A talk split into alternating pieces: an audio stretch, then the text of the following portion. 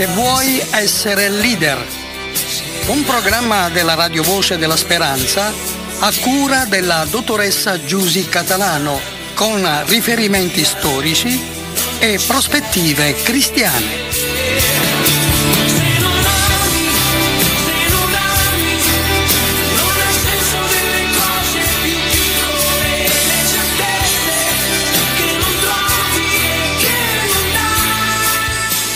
E ben ritrovati ancora una volta con una nuova puntata della rubrica Se vuoi essere leader. Come di consueto abbiamo con noi in collegamento telefonico la dottoressa Giusy Catalano. Buongiorno Giusy. e Giusy Catalano che saluta tutti voi e un abbraccio. Nell'ultima puntata ci eravamo lasciati dicendo che avremmo approfondito il tema di cosa vuol dire prendere la propria croce, cosa vuol dire nella nostra vita, nel concreto, questa frase di Gesù che è molto, molto specifica.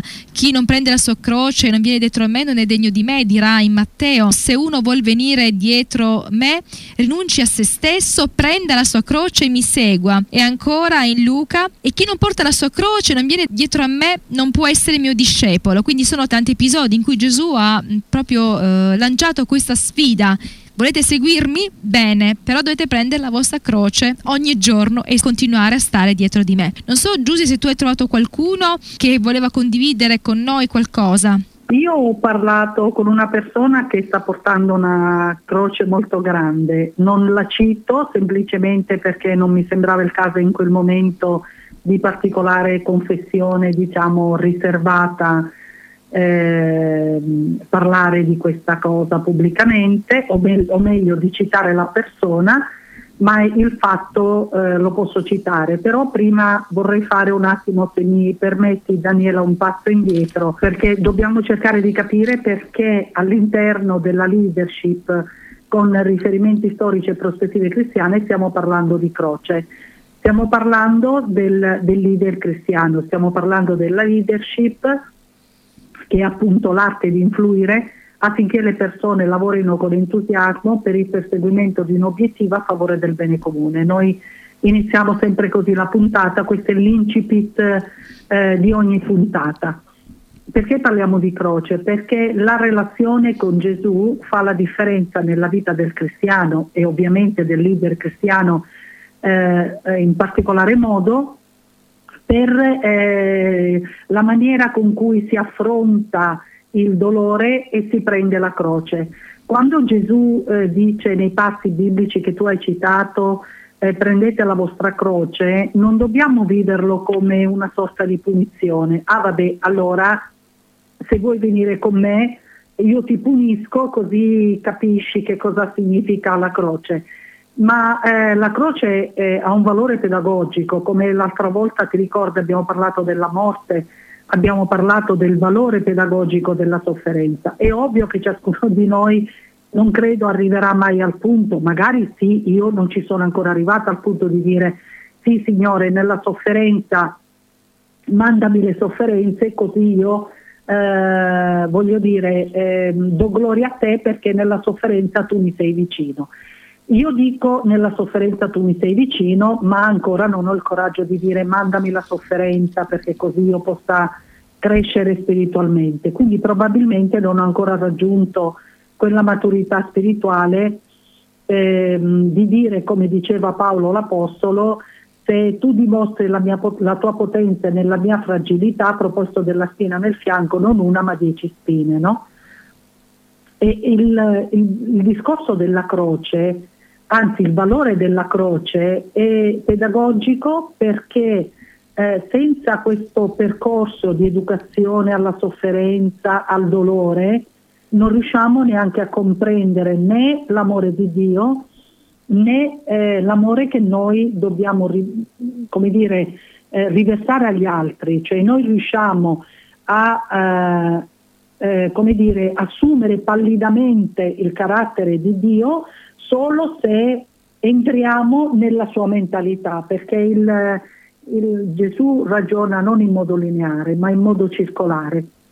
Ecco perché Gesù dice se tu vuoi capire, vuoi venire appresso a me, vuoi provare l'evangelizzazione, devi capire il valore della croce, quindi non tanto la punizione per il gusto di punire, perché ehm, purtroppo eh, a noi piacerebbe il contrario, ma purtroppo nell'agiatezza, nella serenità totale, nel benessere, eh, si fa fatica a sviluppare il senso dell'amore, il senso del perdono, il senso della, della compassione, dell'empatia. Cioè tu immagina una persona a cui va sempre tutto bene, che valore di perdono può sviluppare se riceve qualche torto. Io conosco persone che hanno la pretesa che la loro vita sia incanalata sempre in binari positivi, appena ricevono un torto, spor, come dire, eh, tirano fuori, sfoderano gli artigli così aculei che se potessero ammasserebbero qualcuno perché siccome sono abituati eh, a far vedere la loro, o meglio a concepire la loro vita solo nell'accezione positiva, appena succede qualcosa si, si, si, si disperano no? e magari ti guardano con quegli occhi sbarrati, eh, stupefatti e ti chiedono perché a me, a me verrebbe voglia di dire ma perché non a te? capito? Eh, per cui il valore della croce, il valore della sofferenza. Vi ricordate quando, non so se l'abbiamo citato, quando parlavamo della leadership eh, nei riferimenti storici, abbiamo parlato di Viktor Frankl, che è uno psichiatra che è stato allievo e seguace di Freud, sì. il quale ha scritto un libro dal titolo Alla ricerca del significato della vita. Frankl studiò presso la stessa Università di Vienna nella, nella quale studiò Freud e inizialmente fu eh, sostenitore del determinismo di Freud, no? lo conosciamo a grandi linee, ne abbiamo parlato, cioè se tuo padre è ubriaco quasi sicuramente tu eh, sarai un anche alcolista. Tu, ecco, sarai un alcolista eccetera, se tuo padre è abituato a picchiare tua madre tu avrai questa tendenza. E abbiamo anche detto che questo determinismo di Freud è assolutamente eh, come dire, non realistico perché eh, Dio ha messo in ciascuno di noi il gioiello più prezioso che è quello della volontà. Per cui io posso essere anche figlia eh, di un padre alcolista, di una madre eroinomane, però posso anche scegliere diversamente. Io mi ricordo che nella rubrica precedente portavo l'esempio di una famiglia che abita, credo tuttora, vicino a casa di mia madre giù in Sicilia, eh, che aveva due figli, uno mafioso e uno prete. Sì, sì. proprio due figli, uno mafioso e uno prete. E, e, a me veniva da sorridere a pensare a questa famiglia perché ho detto va bene che i genitori si relazionano con ogni figlio in maniera diversa, perché mia mamma ha sei figli, probabilmente non dico che ha sei relazioni diverse, ma magari ne ha quattro o cinque, no? eh, relazioni, tipi di relazioni. Però insomma ad, addirittura ad avere un figlio prete e un figlio mafioso, quindi un figlio molto prete un figlio molto mafioso, mi chiedo eh, qual, quali altre variabili sono scattate nell'educazione di questo nucleo familiare. E Viktor Frankl, contrariamente a Freud, fu imprigionato nel campo di concentramento di Auschwitz per diversi anni, perse tutta la sua famiglia e sperimentò parecchi anni di sofferenza, durante i quali apprese tantissime cose nuove sulle persone, sulla loro natura, che lo portarono a riconsiderare la teoria del determinismo, cioè Frankl, detto in soldoni, riuscì a dimostrare come l'uomo possa vivere pienamente la sua dignità anche nelle condizioni più disumane. E lui lo vedeva eh, dal modo in cui la persona umana affrontava la morte rispetto ad altre, per cui ehm, la disperazione contro invece la rassegnazione e, e la, l'aspirazione ad un mondo più giusto dove non ci sarebbero stati campi di concentramento, eccetera. Quindi prendere la propria croce significa avere la capacità eh, che è una capacità che viene indotta dallo Spirito Santo, quindi non è umana, di vedere il, il, la sofferenza come, non come punizione ma come valore, cioè come, eh, come dire, sicuramente una cosa che noi non sceglieremmo, però attraverso la quale noi possiamo essere educati. Eh, l'altra volta parlavamo anche di quella battuta che fece eh, la persona, il relatore al convegno a cui ho partecipato io, che diceva eh, se una persona non riesce a camminare spera di poter camminare, chi cammina cosa spera? Di come che la sofferenza genera anche speranza, eccetera, eccetera. Giuseppe di far ascoltare un brano musicale e poi passerei a leggere una mail che mi è arrivata perché io la settimana scorsa sono stata a un corso di formazione in cui ho incontrato colleghi di varie radio, quindi non solo le radio del circuito RVS ma anche di altri circuiti, radio evangeliche e così ho lanciato l'idea di questo tema e mi è arrivata una mail da uno dei partecipanti al corso con la sua testimonianza di quello che per lui significa eh, prendere la propria croce, quindi leggiamo subito dopo questo stacco musicale, chi volesse magari mandarci un messaggino, vuole dirci qualcosa in relazione a questo lo può fare. 348 290 11 77, quindi 348 290 11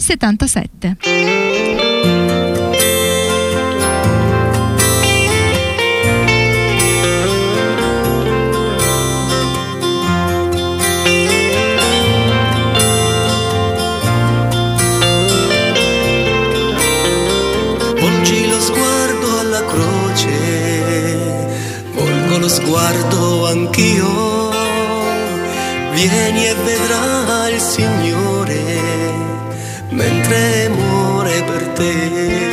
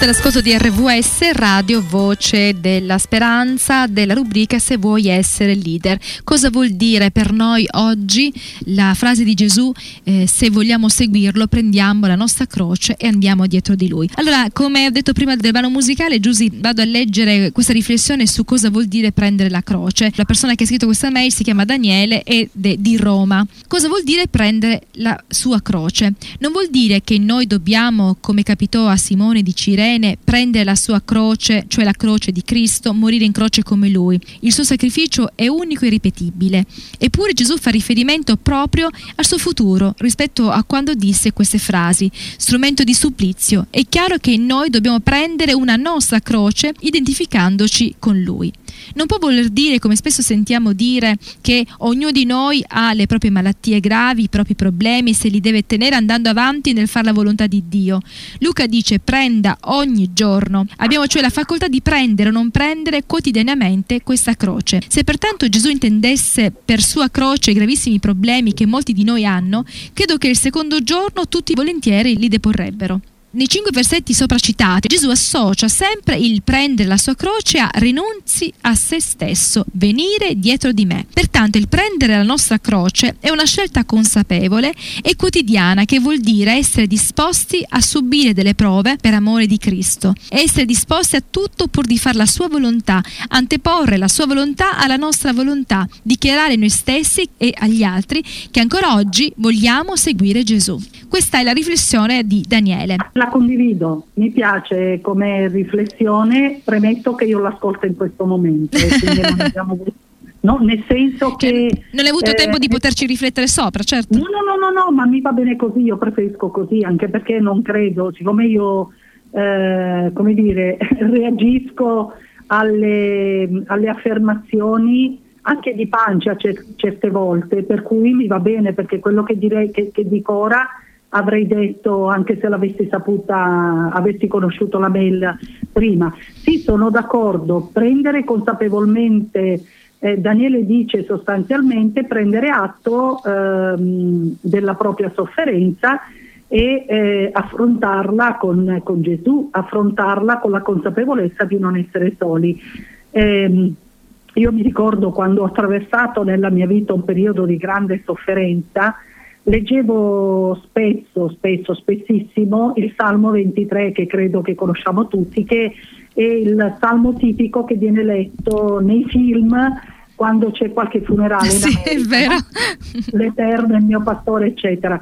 E quando leggevo il versetto che dice quando anche camminassi nella valle dell'ombra della morte, io sarei con te e io sarò con te.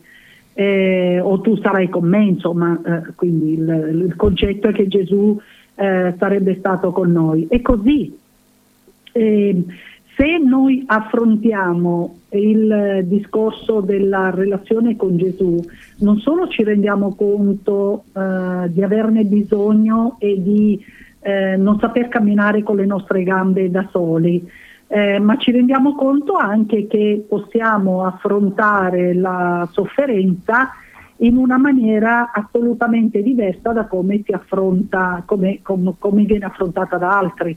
Io ripeto sempre che, eh, e qua mi riferisco al dialogo che ho avuto con la persona, io mh, qualche ora eh, alla settimana sono in un hospice che ricordo è un reparto in cui vengono inseriti i malati terminali oncologici, per cui eh, la morte la, la- la vedo, la sento, la vivo eh, eh, settimanalmente, ma non ne rimango impressionata, per- mh, voglio dire, so che fa parte della vita, l'ho accettato ormai da anni. Eh, certo, la cosa che mi fa più, che, che scuote di più il mio animo, semmai è la storia, le storie delle famiglie di cui vengo a conoscenza, non di tutte, ma che di chi ha voglia di parlare. E io ho avuto modo di parlare con, una- con una- un familiare di una persona, di un paziente, il quale familiare rimproverava qualcuno lassù nel cielo perché si trovava la sua famiglia in una condizione di disperazione, perché c'era stato un problema di bancarotta, eh, un problema di salute, eh, un problema di separazione della figlia, insomma una serie di vicissitudini negative. Io vedevo la disperazione negli occhi di questa persona. Ovviamente empaticamente mi sono immedesimata, ho sofferto con questa persona nel senso che ehm, ho capito, ho colto la sua sofferenza. E, è ovvio che poi la domanda subito dopo è cosa farei se toccasse a me, no? se anch'io mi trovassi in questa situazione. Di prima acchito dico spero Dio di non trovarmi mai in questa situazione, ma credo sia una reazione, voglio dire, di pancia, come dico io, no? spontanea, quella, quella che ti viene subito di prima acchito. Però poi dici, ma come mi comporterei io? Eh, la differenza della presenza di Dio sta proprio lì, cioè nell'avere la eh, capacità di eh, accettare e camminare per fede, accettare e camminare per fede, o meglio, accettare per fede e camminare. Ehm, è la fede che fa la differenza, perché altrimenti io non mi sarei potuta spiegare certi eventi della mia vita o magari ne- nella vita delle persone che sono a me vicine. E a un certo punto ho smesso di spiegarmele, nel senso che ho detto va bene, è andata così, cosa vogliamo fare? E il qui e ora è che io devo fare conti con il fatto che è successo. Eh, è ovvio all'inizio c'è la fase di cui avevamo parlato l'altra volta, no? la prima fase dell'elaborazione del lutto, la rabbia, la negazione, no? però poi a un certo punto eh, devi anche capire che devi fare i conti que- eh, con questa cosa. E la differenza proprio che notò Viktor Frankl, eh, quindi l'allievo di Freud, che visse l'esperienza del campo di concentramento di Auschwitz, il quale vedeva che eh, alcune persone affrontavano la morte in un modo, altre la affrontavano in una modalità completamente diversa. E anche se non mi trovo in un eh, campo di concentramento di Auschwitz, ma in un hospice, anch'io vedo che ci sono persone che affrontano la morte in un modo e altre in un modo totalmente diverso, a prescindere dai sessi, a prescindere dalla, dalla, dire, dalla natura della gravità. Lì fa la differenza la pace interiore, la pace interiore che boh, qualcuno magari può avere eh, raggiunto eh, a livello laico, no? a prescindere dalla relazione con Dio. Ma io dico che la pace a me eh, voglio dire, è arrivata grazie come frutto della mia relazione con Dio. Eh, e il più delle volte si tratta proprio di questo. Quindi il prendere la croce diventa un evento, un evento come dire, fa parte della vita. Eh, ieri ho avuto modo di ascoltare una conferenza di un pastore sudamericano, eh, si può trovare anche su YouTube, Steven Borr, si chiama, eh, ed è molto interessante, parlava della fede. E uno dei passaggi che mi è rimasto molto in mente è il, eh, parlando della fede, quindi della capacità di accettare gli eventi per fede, perché comunque un cristiano è tale se vive la fede di Gesù o la fede in Gesù, no? Eh, altrimenti non sarebbe cristiano, avrebbe una pace di derivazione diversa. E, ehm, e lui diceva, vedete, se io dovessi spiegare la fede, eh, la spiegherei così. L'essere umano solitamente vuole vedere per credere. No? Vi ricordate Tommaso, l'apostolo sì. Tommaso, il quale mh, praticamente non aveva creduto agli altri apostoli mh, che avevano visto Gesù prima di ascendere al cielo e lui non aveva creduto e il punto è che poi nella camera alta Gesù otto giorni dopo comparve tra loro e Tommaso per poter, per poter credere ha dovuto toccare il costato di Gesù. E, e Gesù rispose eh, beato chi, chi, crede e non vede no? e quindi insomma diciamo che Tommaso ra- rappresenta un po' l'esperienza umana. Io per credere devo vedere. Invece, diceva questo pastore, ovviamente una cosa che magari sembra scontata ma mi ha suscitato una riflessione, il pastore diceva una cosa che io condivido, la fede, ecco perché Gesù non ragiona in modo lineare ma in modo circolare, la fede è credere per vedere, cioè io credo e attraverso gli occhi della fede vedo, mm-hmm. io credo e poi vedo. Quando Dio si rivolse a Noè e gli chiese di, di, costruire un'arca perché da lì a poco sarebbe arrivato un diluvio, ricordiamoci che nella, nel mondo non aveva ancora piovuto. Cioè se noi all'epoca avessimo avuto, credo di averla detta questa cosa, Google e avessimo messo diluvio pioggia, avrebbe detto nessun significato. nessuna informazione possibile, no? Quindi lui ha visto con gli occhi della fede che il diluvio ci sarebbe stato, tra virgolette visto, e ha creduto per prima. Tant'è vero che non è che ha detto vabbè Dio facciamo, mettiamola così, prima fammi vedere la pioggia e poi io costruisco un'arca. No, lui si è messo subito a costruire un'arca e ha impiegato 120 anni durante i quali lui e la sua famiglia sono stati perennemente derisi. Io immagino i pensatori del tempo, i filosofi del tempo, piuttosto che i dottori della legge del tempo, immagino con che eh, enfasi eh, criticavano Noè e la sua famiglia che costruivano l'arca, perché fino a quel momento la pioggia non era mai caduta e le piante si annaffiavano con la rugiada che c'era al mattino. Quindi lui ha prima creduto per- e poi ha visto. Ha creduto nelle parole di Dio, tant'è vero che vi invito a leggere, invito i radioascoltatori a leggere il bellissimo eh, brano di mh, ehm, l'epistola di Pietro agli ebrei, mh, pare che l'abbia scritta Pietro, il capitolo 11, no, che è bellissimo, dove parla della fede, la parola fede viene ripetuta continuamente, dove dice per fede Noè, divinamente avvertito di quello che ancora non era avvenuto, costruì l'ar- l'arca per lui e per, la, e per la salvezza della sua famiglia. Quindi la fede è credere per vedere e per fede noi accettiamo anche le vicissitudini negative, per fede noi accettiamo gli eventi della vita e, e li accettiamo con una predisposizione mh, diversa perché noi attraverso gli occhi della nostra fede abbiamo già in mente che saremo eh, cittadini di un mondo diverso da questo.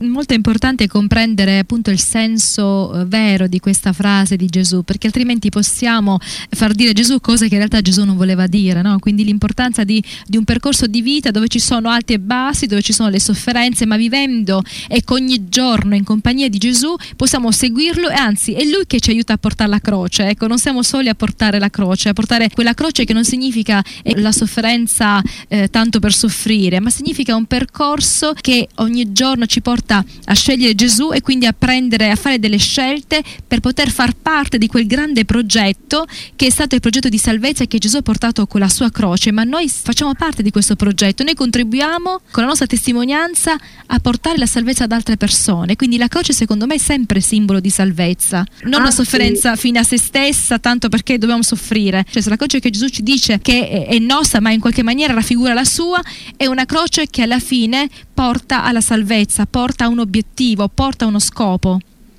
Anzi, fissare proprio l'obiettivo della croce eh, lo- come obiettivo di vita, nel senso di salvezza, è una, una speranza, come dire, una, una certezza per noi cristiani. Eh, noi facciamo parte di un progetto più grande, ma io sono convinta che il nostro, cioè Dio ha previsto un progetto per ciascuno di noi calato con me, calato su me, calato per me. Cioè il progetto che io porto avanti, sì, poi alla fine si riunisce in un macro progetto, ma ogni persona è gestore e co-gestore di un micro progetto, che è quello che Gesù ha previsto per, per me, per te, eh, ed è un progetto importante. L'importante, co- come dico io, è di fissare l'obiettivo e non soffermarsi sull'ostacolo. Perfetto. ostacoli ne possiamo avere tanti, ostacoli fisici, ostacoli eh, psicologici, ostacoli pratici, però l'importante è fissare l'obiettivo, cioè se io ho deciso giorno 9 novembre di essere a Catania alle 8 e mezza e quindi di essere per esempio in radio all'una alle 13 e se da qui a là ci saranno degli ostacoli, io ho quello come obiettivo, gli ostacoli si supereranno. Abbiamo dato anche l'appuntamento, noi il giorno 9 organizzeremo negli studi della, della radio ehm, qualche incontro di, di preghiera e di testimonianza e di meditazione, quindi coloro che sono nel nostro giro d'azione eh, possono chiamarci in maniera che noi possiamo dire l'ora eh, precisa in cui ci incontreremo con te. Grazie Giusy per quest'altra riflessione, se vuoi essere leader, ecco, continuiamo eh, proprio a percorrere questa strada della leadership però con Gesù al nostro fianco e davanti a noi. Sì, è così e continueremo a parlare, se sei d'accordo, ancora di fede perché è un argomento affascinantissimo a partire dal significato semantico, eh, così come veniva concepito nel Vecchio e poi nel Nuovo Testamento. Parleremo ancora di fede, se sei d'accordo, anche la prossima volta. Ok, certamente abbiamo bisogno ecco, di parlarne, di vivere la fede, di sperimentarla, come dicevi tu, la fede viene prima di riuscire poi a vedere quello per cui abbiamo avuto fiducia. Buona giornata e a presto. Anche a voi un abbraccio.